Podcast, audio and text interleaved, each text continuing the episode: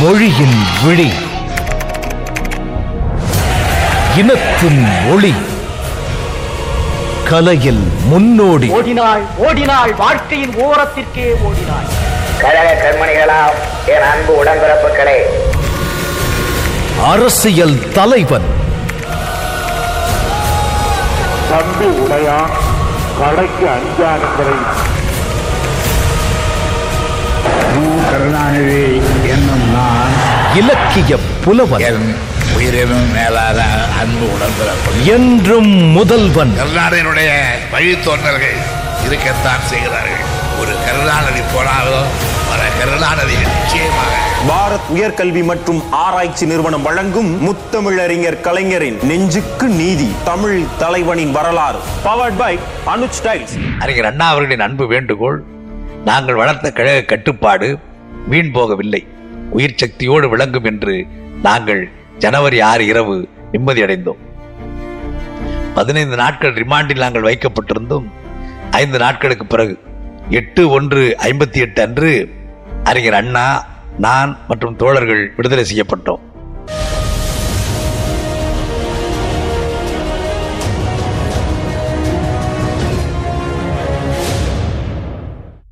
விடுதலையாகி சிறையிலிருந்து வெளிவந்ததும் முதல் வேலையாக ஜனவரி ஆறில் காயமடைந்து மருத்துவமனையில் சேர்க்கப்பட்டுள்ள தோழர்களை போய் பார்த்து வருமாறு அறிஞர் அண்ணா என்னை படித்தார். அதன்படி தோழர்கள் ஆசை தம்பி முரசொலி மாறன் கவிஞர் ஆனந்தம் பாண்டியன் ஆகியோருடன் நான் மருத்துவமனைகளுக்கும் தோழர்கள் காவலில் வைக்கப்பட்டிருக்கும் இடங்களுக்கும் சென்று பார்த்து ஆறுதல் கூறினேன். காயம்பட்ட தோழர்களின் உடம்பெல்லாம் ரத்தமயமாக இருந்தது. உடைகள் எல்லாம் ரத்தத்தில் தோய்ந்து செந்நிறமாக மாறிவிட்டிருந்தன. இரத்த கவுல் என்பார்களே அது நாங்கள் போன இடமெல்லாம் நீக்கமர வீசிக் கொண்டிருந்தது. அடிபட்டு படுத்து கிடந்த தோழர்களை பார்க்கும் தோறும் அறிஞர் அண்ணா போராட்டம் நடந்ததில் திருப்தி தெரிவித்ததில் இருந்த உண்மை எனக்கு விளங்கிற்று. எவ்வளவு மிருகத்தனமாக தாக்கப்பட்டிருக்கிறார்கள்? இருந்தும் எவ்வளவு பொறுமையை கடைபிடித்திருக்கிறார்கள் என்று வியந்தேன். நம் தோழர்கள் இன்னல்களையும் துன்ப துயரங்களையும் நாட்டுக்காக தாங்கிக் கொள்வதில் எவ்வளவு கட்டுப்பாடான பயிற்சி பெற்றிருக்கிறார்கள் என்று மகிழ்ந்தேன். ஏனென்றால் நானும் அவர்களில் ஒருவன். அறிஞர் அண்ணாவிடம் பயிற்சி பெற்றுள்ள கழக தொண்டன். கருப்பு கொடி நிகழ்ச்சியில் ஈடுபட்டதற்காகவும் ஈடுபட்டனர் என்று சந்தேகப்பட்டும் கழகத் தோழர்களையும் பொதுமக்களையும் காங்கிரஸ் ஆட்சி எத்தகு கொடுமைகளுக்கு ஆளாக்கியது என்பதை நான் விடுதலை செய்யப்பட்டு வெளிவந்ததும் ஆங்காங்கு மருத்துவமனைகளில் போய் தோழர்களை சந்தித்த போது அறிந்து பெரிதும் கலங்கினேன். மனிதனால் எவ்வளவு முடியுமோ அவ்வளவு உயர்ந்தபட்ச உறுதியையும் சகிப்புத்தன்மையும் கழகத் தோழர்கள் வெளிக்காட்டியிருந்தார்கள். அதேபோல் மனிதனால் எவ்வளவு கொடுமைகளை தாங்க முடியுமோ அவ்வளவையும் தாங்கி தம்மால் முடிக்கப்பட்ட பெருமையான பணியை பற்றிய பெருமிதமான நினைவில் தோழர்கள் மருத்துவமனைகளில் படுத்து கிடந்தார்கள். அவர்கள் யாரும் எந்தவித வன்முறை கிளர்ச்சியிலும் ஈடுபடாமல் இப்படிப்பட்ட தாக்குதலுக்கு ஆளானார்களே என்று நாடே கண்ணீர் வடித்தது.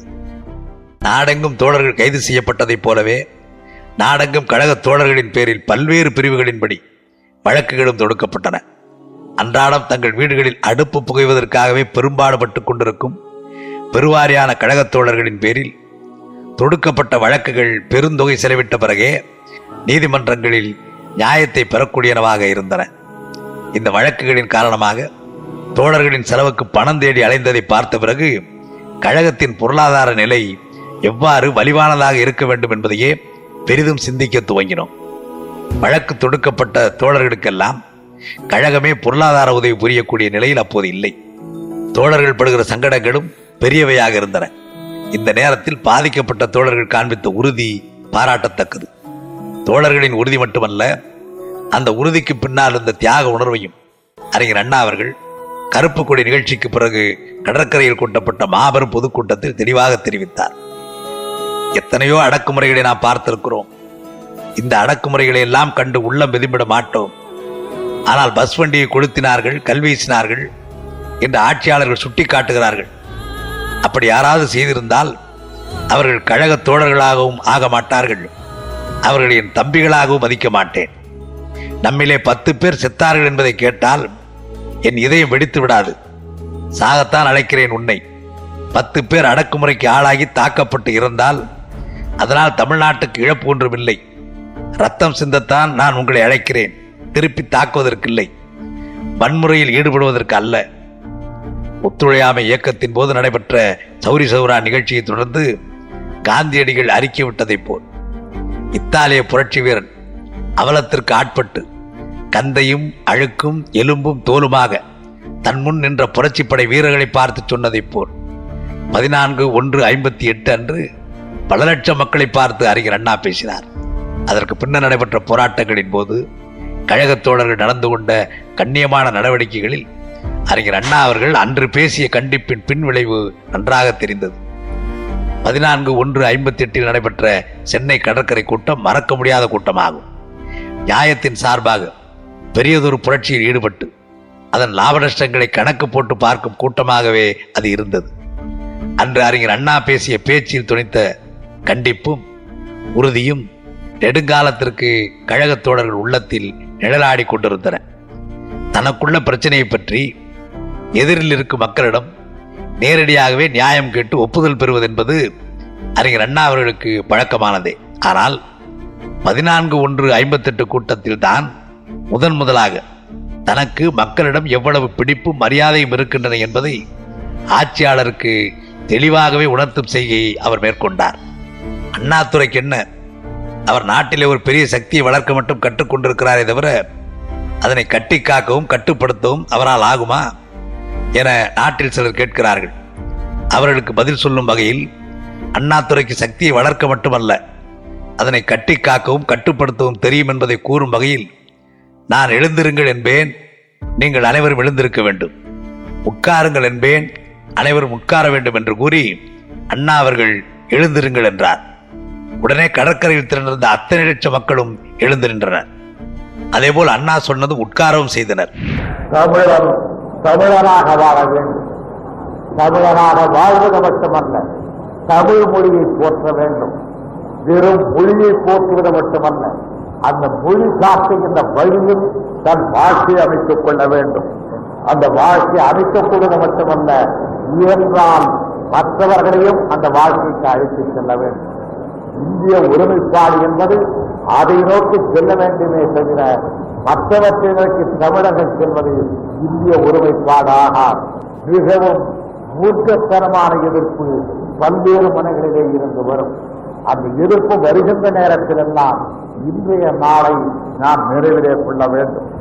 தமிழ்நாடு பெயர் பெறுவதற்கு கூட எத்தனையோ எதிர்ப்பு இருந்தது.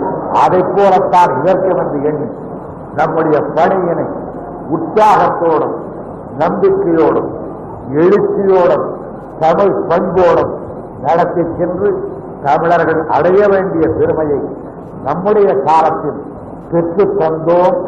பிறகுதான் கண்மூடினோம். என்று சொல்லிக் கொள்ளக்கூடிய பெருமையை நம்மிட ஒவ்வொருவரும் பெற வேண்டும்.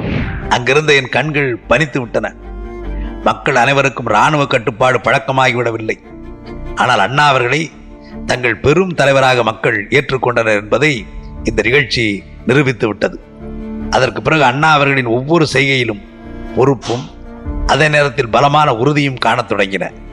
ஆயிரத்தி தொள்ளாயிரத்தி அறுபத்தி ஏழில் ஆட்சியை பிடிக்க முடியும் என்று கழகம் உறுதியான நம்பிக்கையை அவ்வப்போது தெரிவித்து வந்ததற்கும் முன்மாதிரியாக இந்த கடற்கரை கூட்ட நிகழ்ச்சி தான் அமைந்தது என்று சொன்னால் அது மிக இல்லை அந்த கூட்டத்தில் அறிஞர் அண்ணா அவர்கள் என்னை பற்றி தனியாகவே பலமுறை குறிப்பிட்டார்கள். கழகத்தின் பணிகளில் அப்போது நான் முன்னணியில் இருந்தாலும் எனக்கு இருந்த வேறு பல பொறுப்புகளும் கடமைகளும் சில நேரங்களில் குறுக்கிடுவதாக இருந்தன. இந்த குறுக்கீடுகளை குறைத்துக் கொண்டதும் முழு நேர கழகத்துடனாக அறிஞர் அண்ணா அவர்களின் அருகிலிருந்தே அவர் ஆணையை நிறைவேற்றும் முன்னணி தொண்டராக. அதிலிருந்து நான் பணியாற்றத் தொடங்கினேன். அடுத்து ஆயிரத்தி தொள்ளாயிரத்தி ஐம்பத்தி எட்டு பிப்ரவரி பதினைந்து பதினாறு நாட்களில் நடைபெற்ற சேலம் மாவட்ட மூன்றாவது மாநாட்டிற்கு நான் தலைவராக பொறுப்பேற்றேன். சேலம் மாவட்டத்தில் ஒரு மூலை பகுதியில் வசதிகள் அவ்வளவாக இல்லாத சிறு நகரமான வேலூரில் அந்த மாநாடு நடைபெற்றது. மாநாட்டில் நாங்கள் யாருமே எதிர்பார்க்காத அளவு கூட்டம் திரண்டது. சேலம் மாவட்டத்தில் பொதுவாக கழகத்திற்கு அப்போது ஆதரவு இருந்தது என்றாலும் வேலூர் சேலம் மாநாடு அதற்கு மேலும் கழகத்திற்கு பெருகியுள்ள புதிய சக்தியை புலப்படுத்துவதாக அமைந்தது. இதற்கிடையில் கலையுலக தொடர்பை அரசியல் பணிகள் காரணமாக குறைத்து கொண்டாலும் அந்த துறையின் பிடிப்பு என்னை விடவில்லை. உதயசூரியன் நாடகம் அப்போது ஒரு வார காலத்தில் என்னால் எழுதப்பட்டு கழக பிரச்சாரத்தின் ஒரு அங்கமாக அது ஆங்காங்கு நடத்தப்பட வேண்டும் என்பதும் முடிவாயிற்று. அண்ணா அவர்கள் தமக்கு அந்த நாடகம் மிகவும் பிடித்ததாக தெரிவித்தார். கருப்பு கொடி நிகழ்ச்சிக்கு பிறகு முதன் முதலாக நடைபெற்ற வேலூர் சேலம் மாநாட்டிலேயே உதயசூரியன் நாடகம் நடத்த ஏற்பாடு செய்யப்பட்டது. ஆனால் அந்த மாநாட்டிற்கு தலைவராக நான் இருந்ததால் நான் நடிப்பது அவ்வளவு நன்றாக இராது என்பதால் அடுத்த மாநாடுகளிலிருந்து அது நடத்துவதற்கு ஏற்பாடு செய்யப்பட்டது. உதயசூரியன் நாடகம் கழக பிரச்சாரத்தில் கலையின் வாயிலாக ஒரு திருப்பத்தை உருவாக்கியிருப்பதாக அண்ணா அவர்களே கருத்தறிவித்தார்கள். அடுத்து வந்த தேர்தல்களில் காங்கிரஸ் பலத்தை வீழ்த்துவதற்கு அந்த நாடகமும் பெரும் காரணமாக அமைந்திருந்தது என்பது கழகத் தோழர்களின் கருத்து. உதயசூரியன் நாடகம் நான் கதாநாயகனாக வேடமிட்டு நடித்த போது மனோரமா என்ன வேடத்தில் நடித்தார்கள் என்றால் நான் ஒரு தேசியவாதியாக திராவிடம் கூடாது. திராவிட என்ற சொல்லுக்கு எதிரியாக அந்த கதாபாத்திரத்தை ஏற்று நடித்தேன் திராவிடம் என்றால் என்ன என்பதை விளக்குகின்ற கதாபாத்திரத்திலே மனோரமா நடித்தார்கள். ஏன் ஒரு பெண்மணியை இதை விளக்குகின்ற வேடத்தில் நடிக்க வேண்டும் என்று நான் விரும்பினேன் என்றால் முதலில் பெண்கள் திருந்த வேண்டும் அவர்கள் திருந்தினால் நாடு திருந்தும் என்பதற்காகத்தான் அந்த வசனங்களை எல்லாம் மனோரமா கதாபாத்திரத்தின் மூலமாக அன்றைக்கு பேச வைத்தேன். நான் தலைமை வகித்த அந்த மாநாட்டில் தான் கழகம் சார்பாக முதன் முதலாக பஞ்சாயத்து தேர்தல்களில் பஞ்சாயத்து தலைவர்களை நேரடியாக மக்களே தேர்ந்தெடுக்க வேண்டும் என்று தீர்மானம் நிறைவேற்றப்பட்டு அரசாங்கத்திற்கு அனுப்பப்பட்டது. அப்போது நடைபெற்ற மாநாட்டில் முதன் முதலாக நிறைவேற்றப்பட்ட அந்த தீர்மானம் நான் முதலமைச்சராக வந்த பிறகு முதன் முதலாக அமலுக்கு வருவதும் சரித்திரத்தின் மற்றொரு விசித்திரம் போலும். தமிழை ஆட்சி மொழியாக வைத்திருக்கிறோம் என்று தம்பட்டம் அடிக்கிறார்கள். ஆனால் அவர்கள் கொடுத்த நாட்குறிப்பு ஏட்டில் பார்த்தால் சகம் மாகம் பால்குணம் சைத்திரம் இப்படி வாயில் நுழைய முடியாத சொற்கள் வருடங்களாகவும் மாதங்களாகவும் ஆக்கப்பட்டு அதிலே காணப்படுகின்றன என்று வேலூர் சேலம் மாநாட்டில் என் தலைமையுரையில் குறிப்பிட்டது எனக்கு நினைவிருக்கிறது. இந்த நினைவுதான் பின்னர் இவை போன்ற பெயர்கள் அரசாங்க முடங்கல்களில் இருக்க தேவையில்லை என்ற அரசாங்க உத்தரவு பிறப்பிக்கப்படுவதற்கு காரணம் என்பதை தெரிவித்துக் கொள்வதில் பெருமைப்படுகிறேன். வேலூர் சேலம் மாநாடு சிறப்பிலும் மக்கள் ஆதரவிலும் சொல்லப்பட்ட கருத்துக்களிலும் பெருமைப்படத்தக்கதாக இருந்தது. என்றாலும் கழகத்திற்கான நிதி வருவாயில் தளர்ந்து காணப்பட்டது. இதுதான் கழகத்தின் பொருளாதார நிலைமையை பற்றி தீவிரமாக சிந்தித்துக் கொண்டிருந்த அப்போதைய சூழ்நிலையில் எனக்கு சற்று குறையை கொடுத்தது. அடுத்து தேவகோட்டையில் ராமநாதபுரம் மாவட்ட மாநாடு. அதே பிப்ரவரி இருபத்தி ரெண்டு இருபத்தி மூன்று நாட்களில் நடைபெற்றது. தலைவர் பேராசிரியர் அன்பழகன் திறப்பாளர் லட்சிய நடிகர் ராஜேந்திரன். இந்த மாநாட்டில்தான் நான் எழுதி நடித்த உதயசூரியன் நாடகம் நடத்தப்பட்டது. செட்டி நாட்டில் கழகத்தின் கொள்கைகளை வலியுறுத்தும் மாநாடு சிறப்புடன் நடைபெற்றது என்பதில் இந்த மாநாட்டை தொடர்ந்து நாங்கள் திருப்தியுற்றோம்.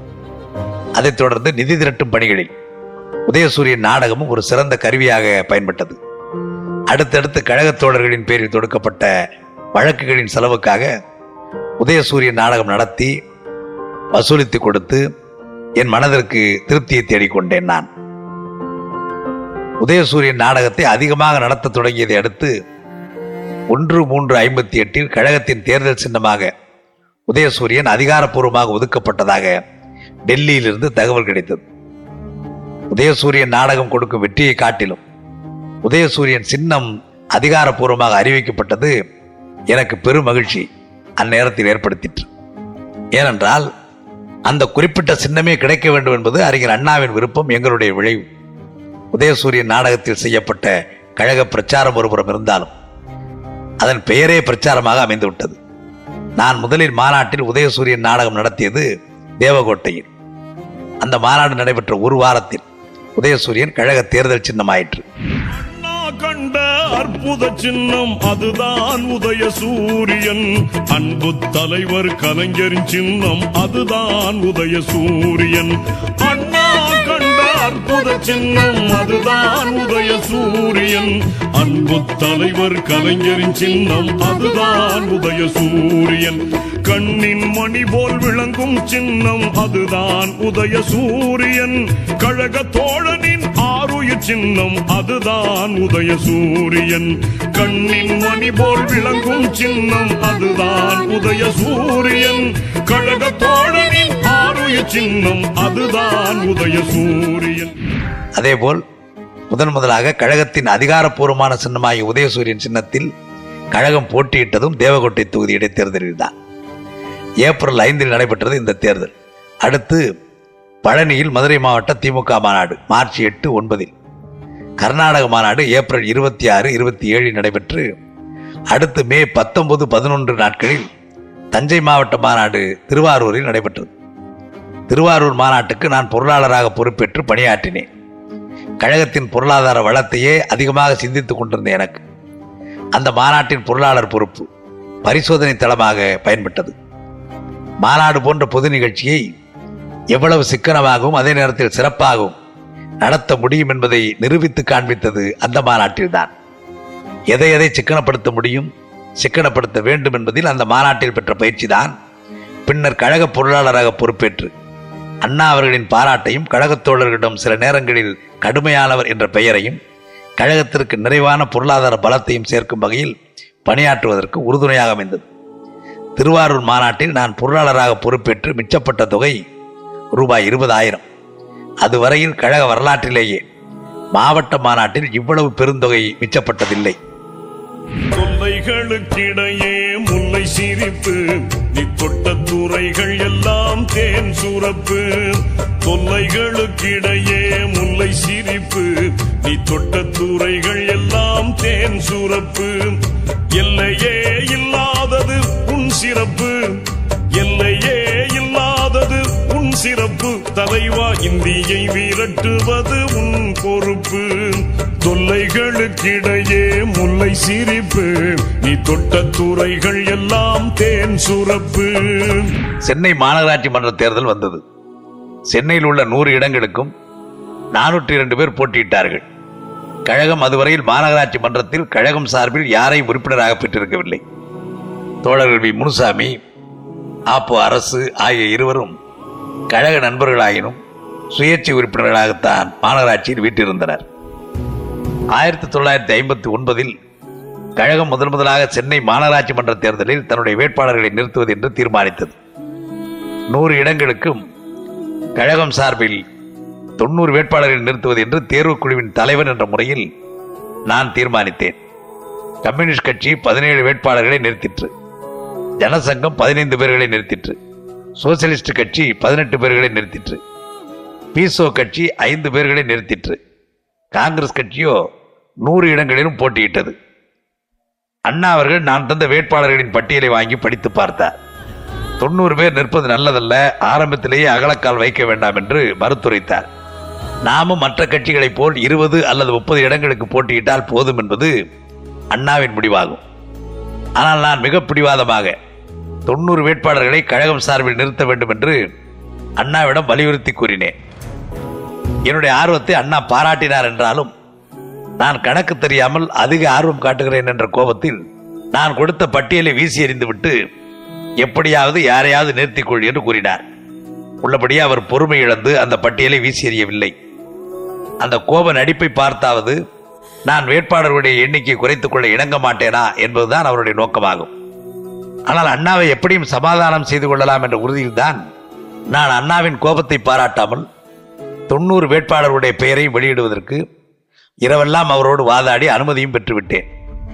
தொண்ணூறு பேர்களில் எத்தனை பேர் வருவார்கள் என்று எண்ணுகிறாய் இது அண்ணாவின் கேள்வி. நிச்சயம் நாற்பது பேருக்கு மேல் வெற்றியடைவார்கள் என்பது என்னுடைய பதில். அப்படி நாற்பது பேர் வெற்றியடைந்தால் நான் உனக்கு என் சொந்த செலவில் ஒரு கணையாளை அணிவிக்கிறேன் என்று அண்ணா என்னிடம் ஒரு பந்தயமே கட்டினார். இறுதியாக தேர்தல் முடிவுகள் அறிவிக்கப்பட்டு கழகத்தின் சார்பில் 45 பேர் வெற்றி பெற்றார்கள். இந்த வெற்றி செய்தி வெளிவரும் பொழுது அண்ணா அவர்களும் நானும் திருவாரூரில் இருந்தோம். திருவாரூருக்கு அருகில் ஒரு பொதுக்கூட்டத்தில் அண்ணா அவர்கள் பேசிவிட்டு திருவாரூர் நிகழ்ச்சியில் கலந்து கொண்டிருந்த என்னை காண திருவாரூருக்கு வந்தார்கள். அப்பொழுதுதான் சென்னை மாநகராட்சி மன்றத்தில் நமது தோழர்கள் அடுக்கடுக்காக வெற்றி பெறுகின்ற செய்திகளை நான் அவருக்கு அறிவித்தேன். ஆனால் அப்படி அந்த நேரம் வரையில் கழகம் சார்பில் முப்பது பேர் தான் வெற்றி பெற்றிருந்தார்கள். மறுநாள் அண்ணாவும் நானும் சென்னை வந்தடைந்தோம். நாற்பத்தி ஐந்து பேர் வெற்றி பெற்றார்கள் என்ற செய்தியை கேட்டதும் அண்ணா அவர்கள் என்னை பார்த்து நாற்பத்தைந்து பேர் வெற்றி பெற்றார்கள் ஆனால் நான் உன்னிடம் தோற்றுவிட்டேனே என்று சிரித்துக் கொண்டே கூறினார்கள். கடுமையான உழைப்பில் ஈடுபடுவதற்கு காரணம் நாம் பெற்றிருப்பது நாட்டை கழிப்பதற்கு போதாது என்ற அடக்க உணர்வு. எனக்கு எல்லாம் தெரியும் என்று ஒரு எண்ணிய உடன் அவருடைய சரித்திரத்தை எழுதி மலிவு பதிப்பு வெளியிட்டு இது இரண்டாம் பதிப்பு வராது என்று உலகத்தை அறிவித்து விடலாம். ஆனால் இன்னமும் நாம் தெரிந்து கொள்ள வேண்டியது நிறைய இருக்கிறது என்ற உணர்வு பெற்றவர்கள் தான் உலகத்திற்கு நிரம்ப அளிக்கத்தக்கவர்கள் அந்த ஆர்வத்தோடு தான் கடுமையாக உழைக்கின்றார்கள் அந்த கடுமையான உழைப்பில் கருணாநிதியுடைய உழைப்புக்கும் மற்றவர்களின் உழைப்புக்கும் ஒரு மாறுபாடு இருக்கிறது. எந்த வேலை அவரிடத்தில் கழகத்தால் ஒப்படைக்கப்பட்டாலும் அல்லது கழகத்திற்காக எந்த வேலை செய்ய வேண்டும் என்று அவரே கருதினாலும் அந்த வேலையை நாம் தான் செய்வதா? இதை இன்னால் செய்யக்கூடாதா? நாம் இன்னொரு வேலையை செய்யலாமே என்ற பாகுபாடு பார்க்காமல் எப்படிப்பட்ட வேலையானாலும் அவர் திருவாரூரிலே படித்துக் கொண்டிருந்த மாணவ பருவத்திலே இருந்த நிலையிலே இருந்து கழக தொண்டிருந்த நிலைக்கு வளர்ந்து கழக தலைவர்கள் வரிசையிலே வந்து கழக தலைவர்களிலே பாராட்டத்தக்கவராகி அமைச்சரான பிறகும் இன்னென்ன காரியங்களை நாம் செய்யலாமா என்ற பாகுபாடு வைத்துக் கொள்ளாமல் எந்த காரியத்துக்கு சொன்னாலும் அதை செய்து முடிக்கின்ற ஒரு உணர்ச்சி அவரிடத்திலே இருக்கிறது.